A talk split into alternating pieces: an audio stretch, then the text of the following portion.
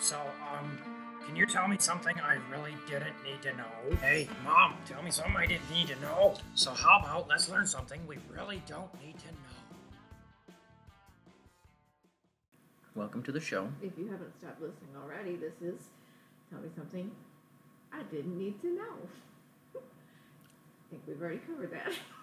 Pretty, pretty sure, but you know, I think we should probably cover that in every episode. Just like I think I'm going to try and cover this in every episode. Did you pee today? yes, I did. Thank you. Thanks for Did you pee before the show? Thanks- Before we started Thanks for your concern. recording today? Yes, I did. Thanks for your concern. Okay. Well, I just, Thanks for watching out for my bladder.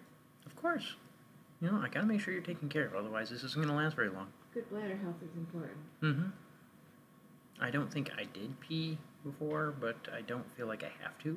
So, Good to know. Good. I'm sure they care. They're definitely not listening anymore. maybe. Anyway, uh, welcome to our show. This is episode two, I am Andrew. and I am Mary. And Thank you for appreciate your- listening. yeah, we appreciate your time today. What did you do today, Mom? Worked, entertained the people I work with. So, no different than any other day. Pretty much no different than any other day. I am just a walking, talking entertainment system. I'm just thinking this recording on the weekdays probably isn't going to work very well. And we're just going to talk about the fact that we worked.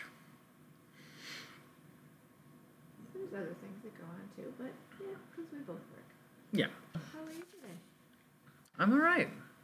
Good. Trying. Did you get plenty of sleep? More than enough, yeah. Good. It's nice to have two days off of work. Oh yeah. Oh, yeah. Frequently we talk that way. My national day for the day. We're, we're moving on to the next portion.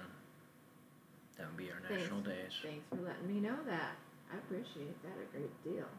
No, it's not just you. I more or less did it for the listeners, but I guess, you know, you Okay. hearing about it is also an added bonus. So tell us about your day. So my day, my national day is National Hermit Day, which is observed on October 29th. And it is a day to recognize the hermit in all of us. If you feel the need to observe this day, then just avoid other people and take a break from society for a day. Ooh, I like this. And uh, what national day do you have for us, Mom?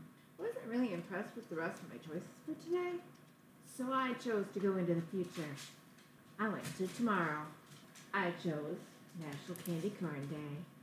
Oh, dear you Lord. either hate it or you love it. I hate it. There's no in between. I hate it. Yeah, well, It's yucky stuff. so on October 30th, the entire country celebrates the favorite vegetable. Candy corn was actually introduced in the 1800s, so it's been around for a long time, and some of it kind of tastes like it's been around for a long time. All of it, but yeah. So we're still eating the first batch from the 1800s, right? Very, very well could. Yeah. So the candy was designed in yellow, orange, and white. The original creator of it wanted it to represent actual corn kernels. um, I don't know any corn kernels that are usually orange.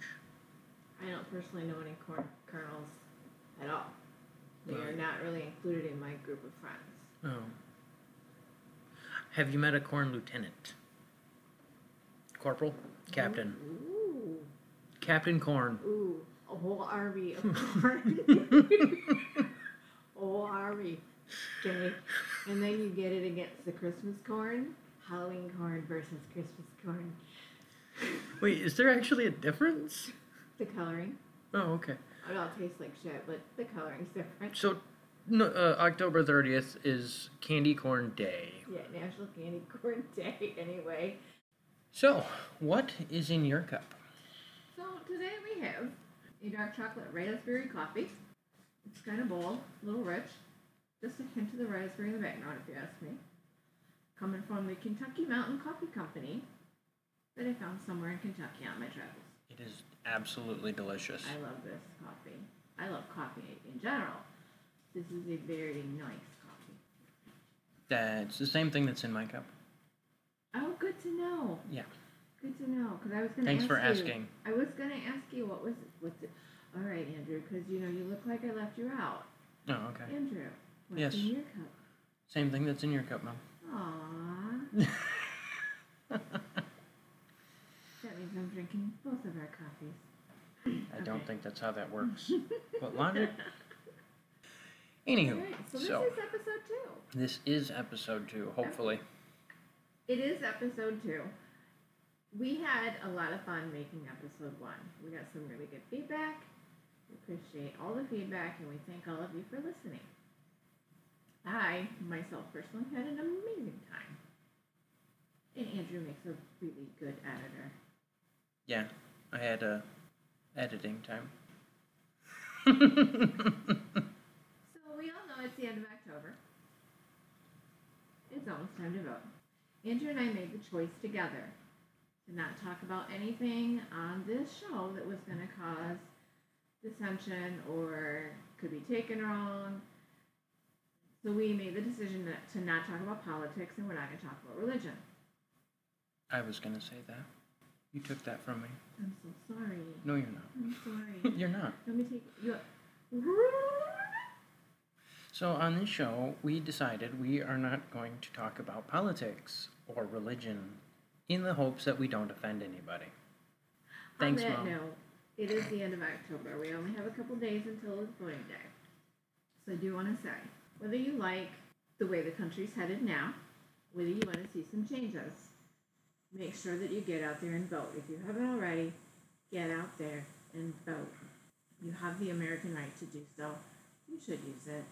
Remember that whether you feel your vote makes a difference or not, any vote that you put in towards whatever party you put it towards, it is against the party you do not want. So it cancels out a vote for the other guy. That's a super good point, Andrew. So just keep that in mind. Every b- vote counts. Every vote makes a difference. So get out there and vote. It does. And make sure you're kind while you do it. Yes, don't be a jerk to your ballot taker Fellow people. Ballot, voter, people, personnel. Keep I- it light, I'm- keep it simple. I've heard some really good stories. I've actually seen some really good stories. About People in line, waiting in line. Like, some people are waiting in line, and, and, and as we know, some of the lines are long and they are taking a while. But I've seen some things on, on television that groups of musicians will just start singing or playing or dancing and just kind of creating amusement for the other people in line and creating a kind of a goodwill around them, and it's just kind of neat to watch. so if you're looking to go out and vote today and you're trying to observe Hermit Day, don't go out and vote. Just wait till tomorrow. That also is a really good point. Why do today what you can put off till tomorrow? Anyway, go vote, be kind. Yes. So, Mom, are you going to tell me something I really don't need to know today? I absolutely am. Are you ready Mm, for I- this Hopefully. whole batch of information? I'm hoping gonna- that this story I have more questions that you can't answer than the last one we tried to record. Well, we're talking about something that I don't know if you're familiar with. Probably not. Today we're going to talk about bourbon. Bourbon. Bourbon. Uh, I don't drink bourbon. I don't know if I really drink it or not. I know I went to a distillery where they make bourbon. In Kentucky. Yeah, this one, yeah, because Kentucky actually is the bourbon capital of the world. Okay. that is bourbon country. There are, you know, in the region we were in, there are distilleries everywhere, and, and they're big name distilleries. So we're going to talk about bourbon, which which is a type of whiskey that was created here in the United States of America. It does trace its lineage back to the Scots and the Irish settlers back in Pennsylvania and the Appalachian Mountains. I did not know that bourbon was a whiskey. It is a type of whiskey. I think that there are several types of whiskey. I think there's like a Scotch whiskey, and I'm not sure what else. Aren't you the research specialist? Yes, but I didn't research whiskeys. I researched bourbon, specifically the Great Bourbon Robbery. Okay, but I'm just saying, um, if you researched bourbon and it is a type of whiskey, should you not have also researched all the types of whiskey? That way you had an answer to my question, which is, how many types of whiskey are there? This would involve the taste testing, of which the likes we've never seen before, which I probably wouldn't have recovered from by now. I will take one for the team. I was taking more than one. so back to the Scots and the Irish settlers who brought the whiskey distilling with them from their native land. Obviously, Scotland and Ireland. Why is that an obvious thing? Are you stereotyping right now? That doesn't seem PC. I've got nothing. Okay. I learned that bourbon grew very popular after World War II because the soldiers that were arriving home needed something to relieve the feelings that they were going through, the, the things they were dealing with, and they discovered that bourbon was a pretty potent spirit, which also went well with tobacco. So, you know, after World War II, the next 20 years or so were golden times for bourbon and the other traditional whiskeys that were out there on the market. It was still pretty new. So when baby boomers came of age, their tastes changed. And that would have been in the late 70s, early 80s. The dark, rich liquors that their parents drank and appreciated and approved of were now exchanged for things like vodkas and gins, tequilas, and this is where wine started becoming a little bit more important. These took up the whiskey or the, the bourbon's market share, which caused it to slide, and that slide continued into the 70s and the 80s. So now we're gonna we're gonna jump ahead to 1984 at the George T. Stagg Distillery Where's that located? that is in Kentucky. His master distiller, his name was Elmer T. Fudd.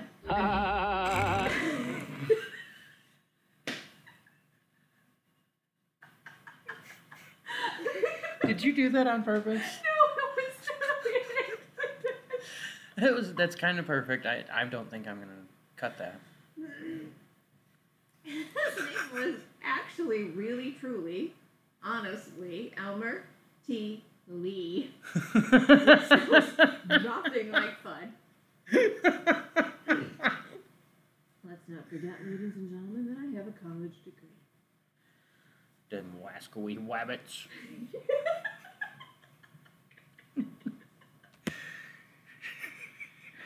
Which way did he go, George? Which way did he go? You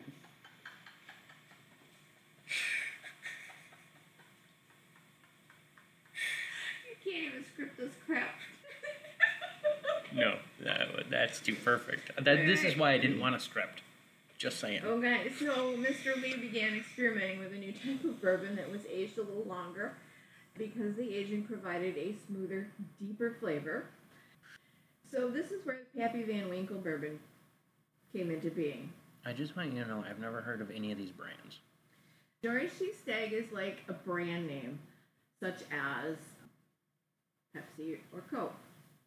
Okay. Pepsi makes Pepsi, Diet Pepsi, Mountain Dew. Mountain Yep, Dew. I get it. Those are products of the brand. Yep. Okay, so Pappy Van Winkle is a product of the George T. Stagg Distillery. Okay. Okay, Pappy Van Winkle is made still today. I had heard about Pappy Van Winkle.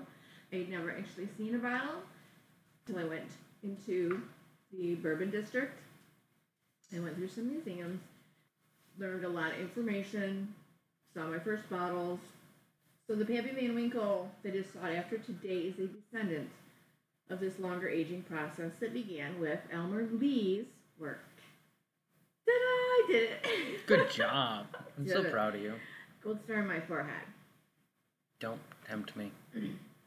So what makes Pappy a little different from other bourbons is the recipe.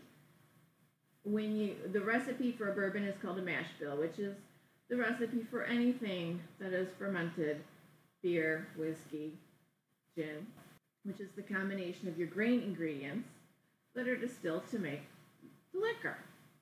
So to qualify as bourbon, your mash bill must contain at least 51% corn. After you have your corn requirement, the rest is up to the distiller what else they put in there. Okay, so we're not giving on giving away any secret recipes No, on this. give, I'm not. There's no recipes. I'm not giving a recipe involved in this. Okay. I just want to make sure. Um, peat and barley are key ingredients in scotches, which is why scotches tend to be dry, malty, and smoky flavored. Didn't you just go over the fact that this is not on anything but this bourbon?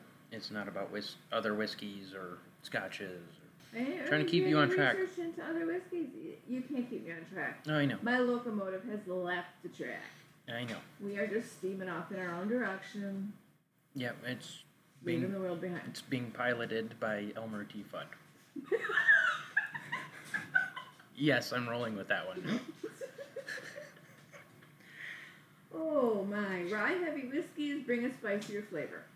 The five rules that make a liquor a bourbon, and they have to be followed. It must be made in the United States. Aging has to take place in a new charred oak barrel for a minimum of two years. How does one go about newly charring an oak ba- uh, blah blah blah blah blah blah blah blah English? How does one go about new charring in new oak barrel? With fire. You take a new barrel, you light it on fire, the inside, you blow it out really fast like a birthday cake. Yeah, now it's chattered.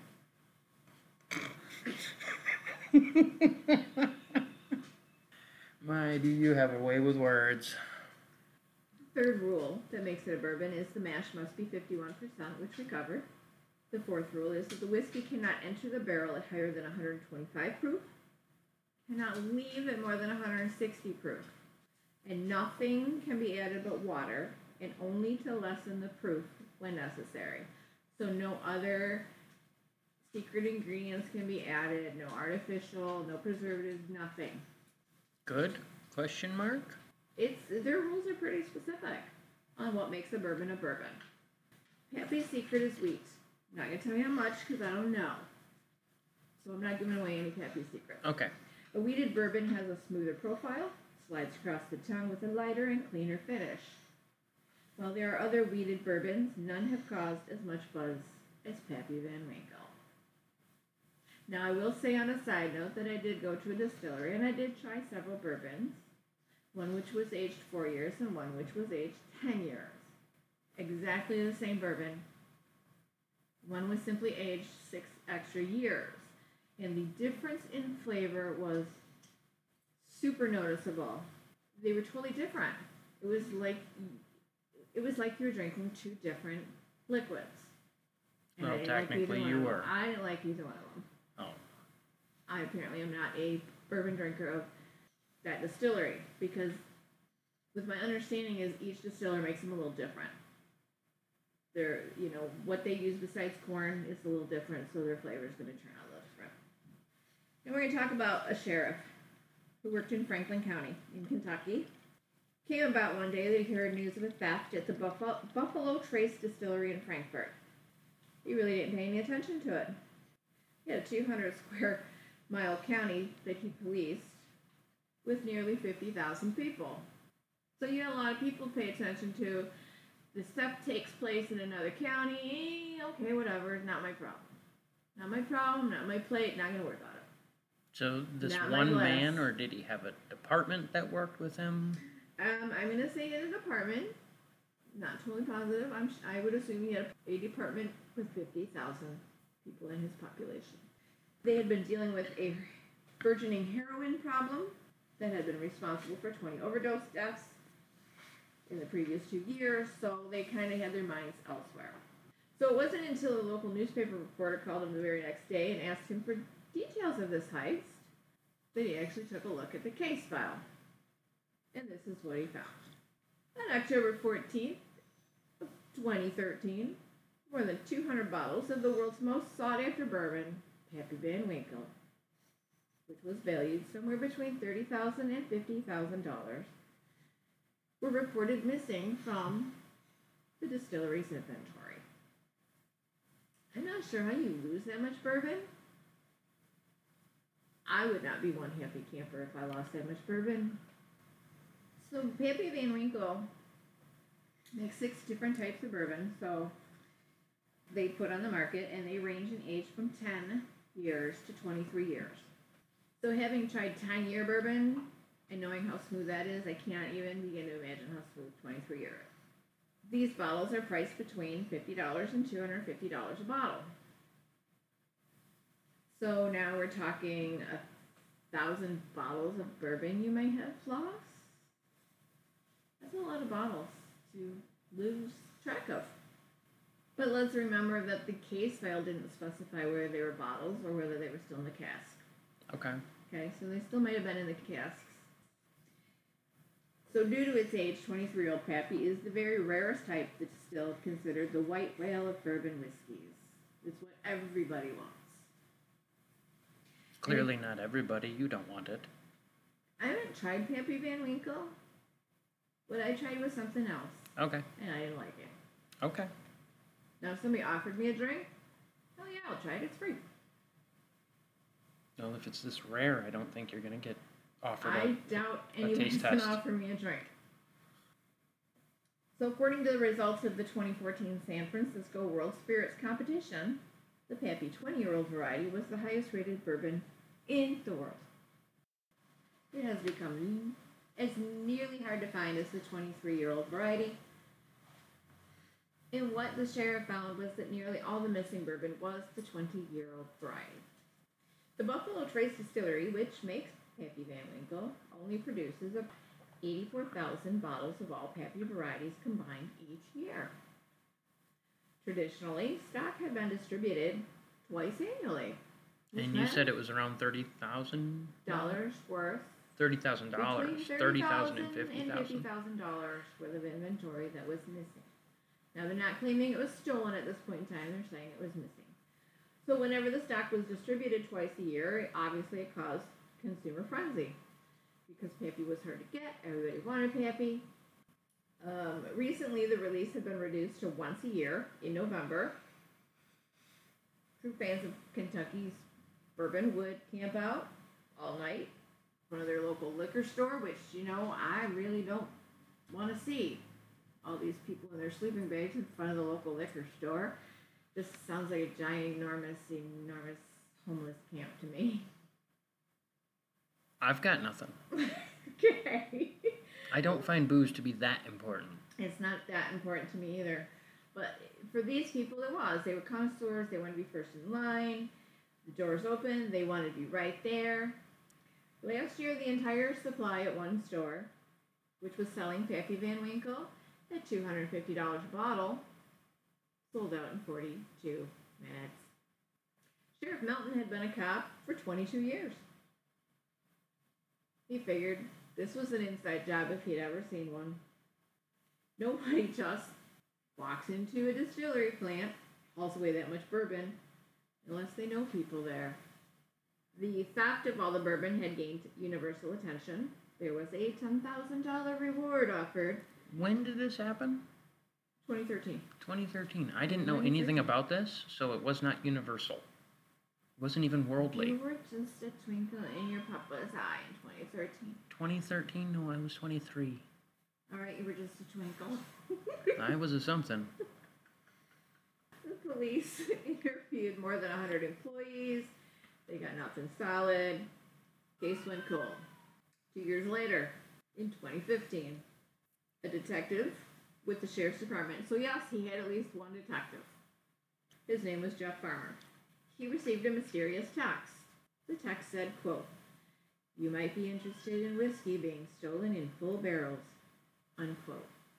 According to the text that was received by the detective, a longtime employee at Buffalo Trace. His name was Toby Curtsinger. Not Elmer Fudd. No, I almost tripped over Curtsinger though. And his friend, Sean Searcy, who was a delivery driver for Wild Turkey, which is another distillery, I've heard of Wild Turkey. were responsible for stealing large quantities of whiskey.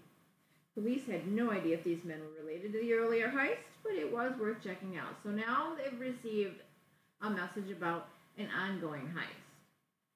So, like, they're still stealing the stuff? So these two are now still stealing stuff from a different distillery. Pappy was stolen from Buffalo Trace Distillery. These gentlemen work for the Wild Turkey Distillery. So Toby and Sean were born and raised in the general area, which was a sleepy southern town, ringed by thick forests, winding rivers, and families who trace their bloodlines to the pioneers who settled these isolated hillsides. Both of these men were married, living fairly normal lives. They had children in grade school. They played softball, they pumped iron, they went to the gym.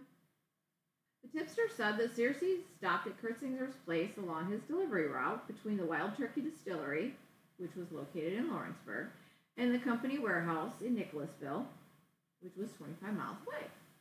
During the stop, Searcy and Curtsinger unloaded 500 pound American white oak barrels. Each held as much as 53 gallons of wild turkey whiskey. So, And the company didn't miss this stuff? Apparently, it sounds like the distilleries don't pay any attention whatsoever to what goes out their doors. No, that doesn't sound like very good business. And I think we're seriously just trying to convince people to steal from these people. You have to go to Kentucky. So Detective Farmer grabbed another fellow detective, and they grabbed their supervisor, who was a captain. So now we have a department of at least four people. So the trio of the men drove out of town to the address that was registered to Curtsinger. He lived in a white ranch house. He had maroon shutters and a fenced-in front porch. Sounds like a pretty normal, average residence to me. But as soon as they stepped out of their police vehicle, they kind of just looked at each other. They could smell the bourbon in the air. It was distinct. It was sweet, strongly alcoholic, with a note of yeasty caramel. Yeasty caramel. Yeasty caramel. Okay, well, that doesn't That sound would make it sound. That would make it smell sweet if it had yeasty caramel. it doesn't sound attractive to me at all. So on the edge of the property, the men were looking around. They noticed a pair of tire tracks that led into the woods.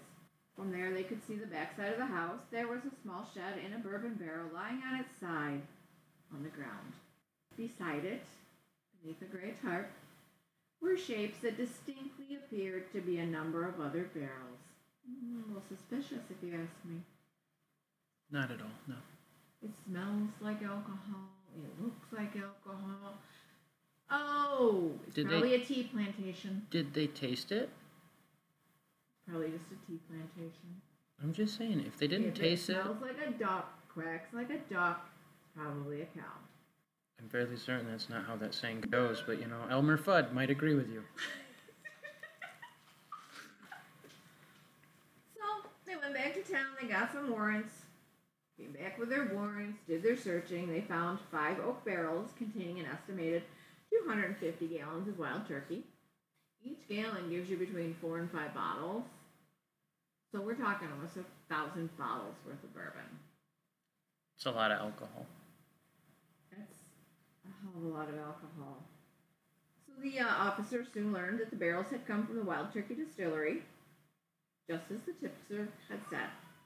They also, along with the bourbon that they found, a large stash of illegal steroid pills, steroid solution, human growth hormone, and 18 firearms, which has nothing to do with our story, but they found them nonetheless. Later on, when uh, the initial interview of Curtsinger occurred, Curtsinger told the detective that his pal Searcy had taken the barrels from the Wild Turkey Distillery and that he was just storing them as a favor. He did not specify who they were doing a favor for or why they were doing this favor, but he did claim that it was all just a big mistake, an under- a misunderstanding. Furthermore, in the interview, Curtsinger said, and if you check my cell phone, any text message that you might find referring to the stealing of Pappy Bourbon, those are just jokes. Nothing like telling on yourself, right? You might as well just give it all up now, dig. They arrested him. Curtsinger and Searcy, they arrested him. Understandably so.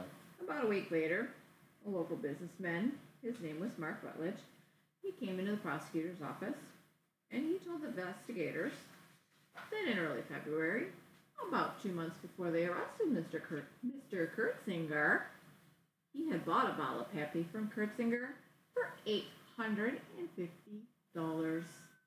I don't know anything that is worth that much that you're just going to freaking drink. In March, a few days before the raid, Rutledge said he purchased nine bottles of Pappy for $3,000. Rutledge also said that Curtsinger offered to sell him a single bottle of 23 year old Pappy for $1,500. Nearly all the bottles that Rutledge turned over to the police matched the bottles and photos that were found by police on Curtsinger's phone. So he did turn over the stolen bourbon to the police. As word spread about the arrest and the raid, more calls started coming in from other bourbon buyers who said that they too had bought bourbon from Curtsinger or others who were connected to him. And all of the callers claimed that they did not know the whiskey had been stolen. I think that if you pay fifteen hundred dollars for a single bottle of booze, and the booze only retails for two hundred and fifty in the store, you might have a clue right there that it's not legal. After looking at all his electronic devices, the police decided that this is some of the information that they had. Curtsinger had participated in thefts of multiple barrels and bottles of bourbon. And they did figure out that the 2013 heist was just the tip of the bourbon iceberg. If what they were finding out was true, alarming amounts of whiskey were being stolen from Buffalo Trace and at least one other distillery in the area. So, what does that tell you about their inventory keeping? Somebody's not doing their job. Somebody's not doing it at all. And just a side note, also what they discovered from his digital devices were multiple references to his illegal trade in steroids and other performance enhancing drugs, which is why they found all the stuff they found in the raid. What they found most alarming was Buffalo Trace's corporate reaction. To local sources, at least, it seemed curious that this very big company, Sazerac, continued to show an alarming lack of interest in keeping track of its very, very valuable inventory. And isn't that kind of what we just said? Sazerac? That's the parent company's name. Oh, okay. That's who owns Buffalo Trace. Side note on that one is kind of gives me an idea of what the profit margin on bourbon is. They're still making a profit and not realizing they Not caring all about thirty thousand to fifty thousand dollars? worth of heist, and that was just the tip of the iceberg. Yeah, that would tell me that there's quite a bit of money to be made there, and if you're losing thirty to fifty thousand dollars and not noticing, you got way too much money. I would say so, yeah. I'd like to have some of that money. That'd be nice. Detective Farmer called Searcy's supervisor. Remember, Searcy was the driver who Yep. would stop off at Curtsinger's property and drop stuff off. Um, so he called the supervisor at the Wild Turkey Distillery, who did confirm that the company was unable to really account for every bottle that Searcy, or every barrel that Searcy transported. They really didn't have an accounting program in place to count the barrels that went on the truck and count the barrels that came off the truck. Uh, the detective would also find out later that the practices on the loading dock were extremely casual. The driver would simply go in and tell the dockhand how many barrels to put on the truck. The dockhand didn't check it, didn't write it down. He just loaded the truck. Yeah, that seems a little too lax. Yeah, nobody was even checking anything. Yeah, I need 50 barrels. I'm only going to drop off 30 at the end, but I just need 50, okay? No problem. It's on your truck. We're working in the wrong industry. Yeah, you're telling me. Detective Farmer also discovered that in the culture of the bourbon industry, employee pilfering was actually a norm. Seemed like everybody was doing it. Distillery workers thought nothing of regularly bringing their own jugs and bottles and filling them, taking them home for personal use. We're really working the wrong jobs here. You're telling me. I mean, if I get to drink on the job, I am on it. Well, and it's free. Why not? Yeah, I don't even get free stuff where I work. So Detective Farmer and his other detectives, his other officers, tracked down and recovered stolen bourbon in six different counties. They uncovered a network of dozens of people who were connected to this bourbon heist. Some of them worked at Buffalo Trace. Some of them were just recreational softball players that he, that Curtsinger played softball with. Others knew each other through, oh, a shared babysitter. They were all funneling stolen bottles, jugs, and barrels of bourbon all through the state. a woman who previously worked at Buffalo Trace informed police that she had actually reported to management that the metal cage at the plant where the Pappy is stored, the Pappy Van Winkle, it had faulty hinges, and that the door could just be removed if you went over there, popped out the bolt, lifted the door out of place. she said that she suspected that the theft reported in 2013 had actually occurred over a number of years because the bourbon was inventoried when it was put in the cage, but nobody ever counted again until it was sold. Which means there's actually no telling on how much was taken in total. Pappy Van Winkle could be removed from the distillery with a screwdriver. Pop the bolts out of the cage, pick the jar up, set the jar aside. As recently as 2008, even the oldest Pappy, the 23 year, could be found on shelves in bourbon country. The younger varieties, the 20, the 15, and the 12, were usually easy for customers to purchase. Since the 2013 thefts, however, Pappy has become so rare that it's almost impossible to find it using legal channels. As recently as 2008, even the oldest Pappy, which was the 23 year, could be found on shelves in bourbon country. The younger varieties, the 20, the 15, and the 12, were really super easy for consumers to purchase. You go in your store, you buy it. But since the 2013 thefts, however, Pappy Van Winkle has become so rare it is almost impossible to find using legal channels. This is a quote from a bourbon aficionado. His name is Tom Fisher. He says, quote, No one should be paying the price that they're paying for Pappy, but they are. Pappy represents something beyond itself.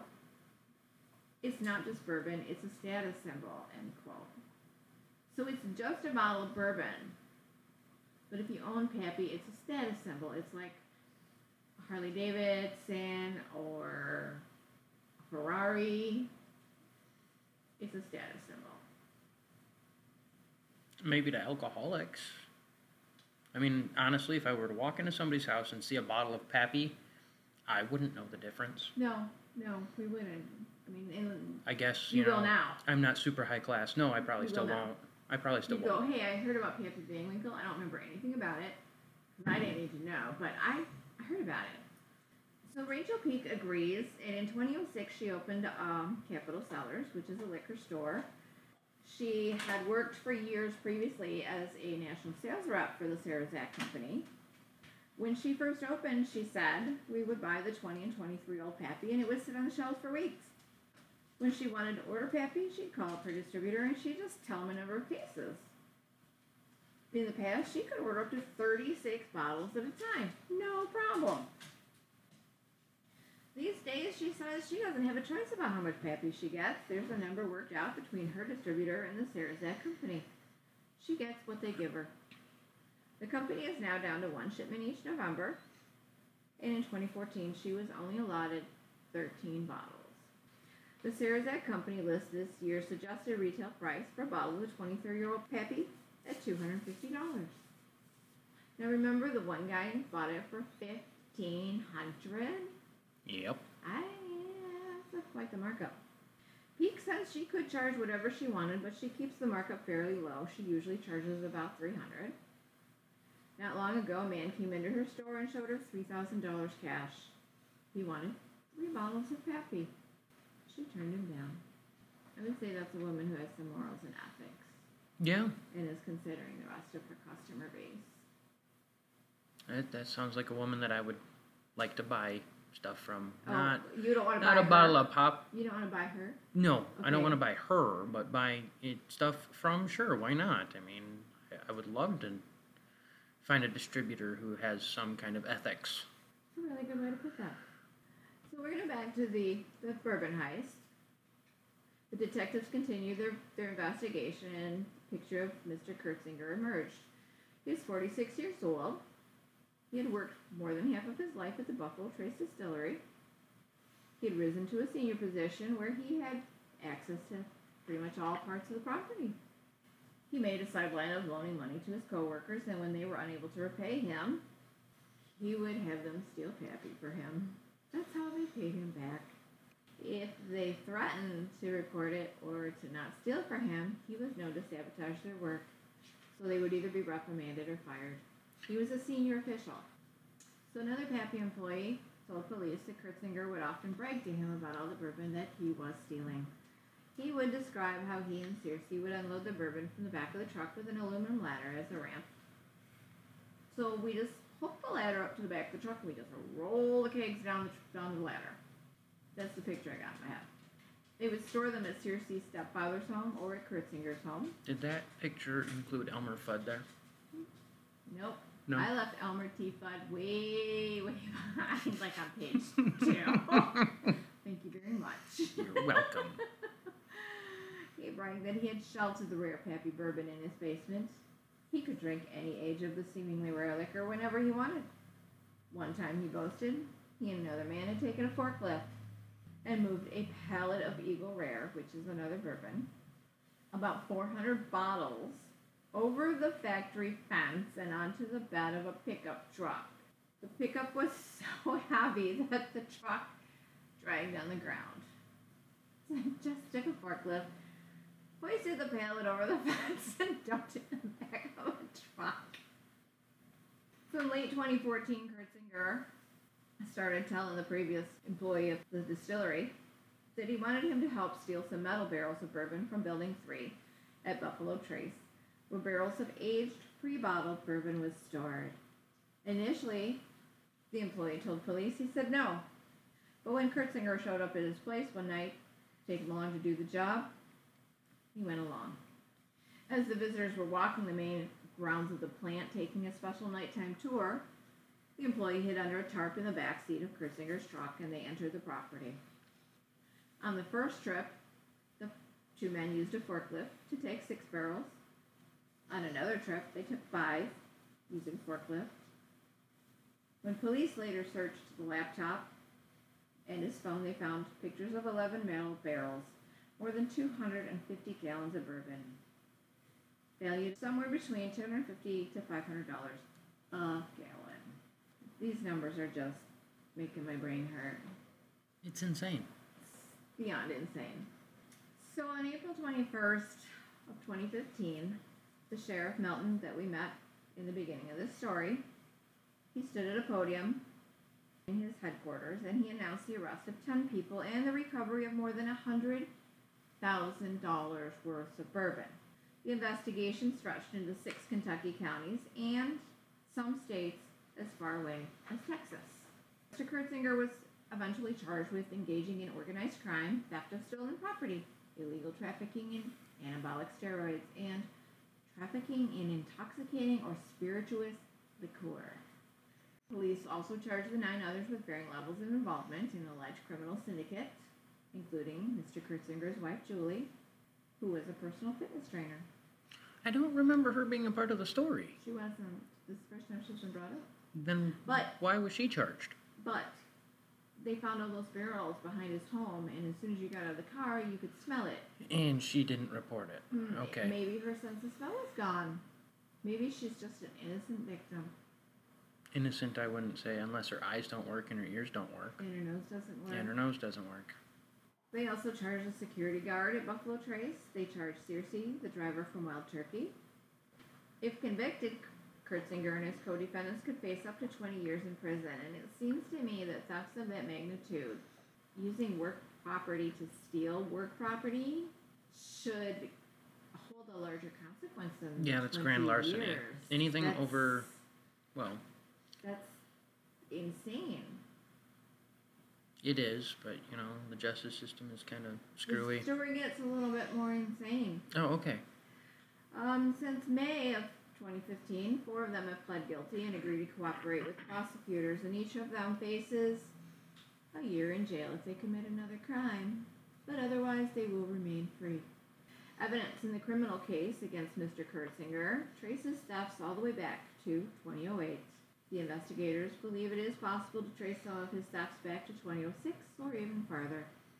Based on their investigations and information that they did obtain from multiple witnesses, the police think that Curtsinger may have hauled pallets and barrels of bourbon out of the distillery for at least five years prior to Pappy Gate. Well, the scope of the thefts will probably never ever be known.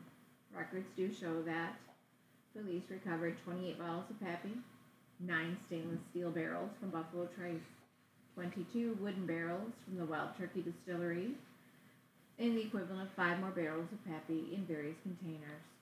All total about a thousand gallons. One stainless barrel of the 23 gallon barrel of bourbon of the 23 year has a retail value of $11,000 alone. Okay, side note here. Too many numbers. Yeah.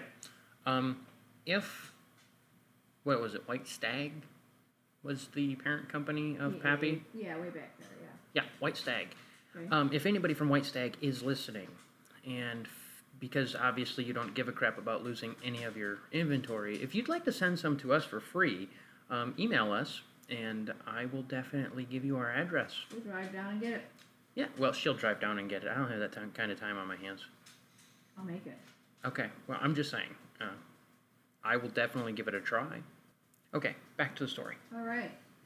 While some of the recovery bottles that still had their legal stamps and seals still intact may be eligible for a charity auction, the majority of the recovered bourbon, which sells at a stylish bar in Lexington for $225 for a two ounce shot, they can't be sold. Only the bottles that still had their legal stamps and seals intact could be sold. So yeah, I'm The pretty- rest of it was used as a training exercise. They burned it firefighters to train. No, I mean that is a good use for it.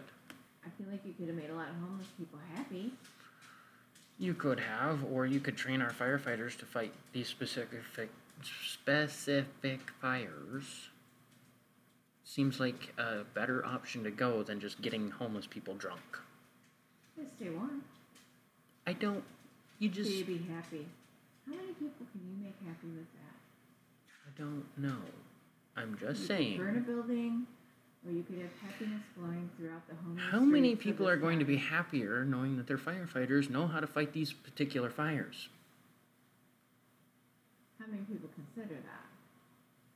I don't care. I don't think we. Should I think they took the more responsible route. Okay. I'm just saying. I Alright. agree with their decision in this particular instance. Okay. In the end, Curtsinger received only 30 days in prison, and he was the only one of the 10 defendants that served any time at all. That doesn't seem right. 30 days. That doesn't 30 seem right.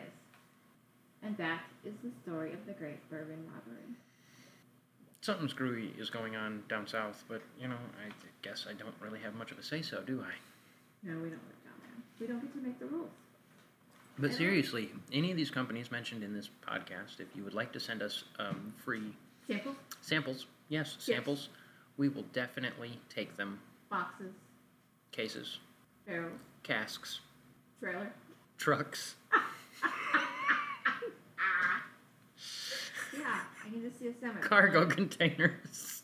Yeah, that's not gonna cause any any talk in my neighborhood when the trailer pulls up in front of my house and starts unloading. They won't make any of my neighbors talk. Thanks so much for everybody who stopped by, lent us your ear, listen to our silly story. We really hope you enjoyed yourselves with us today.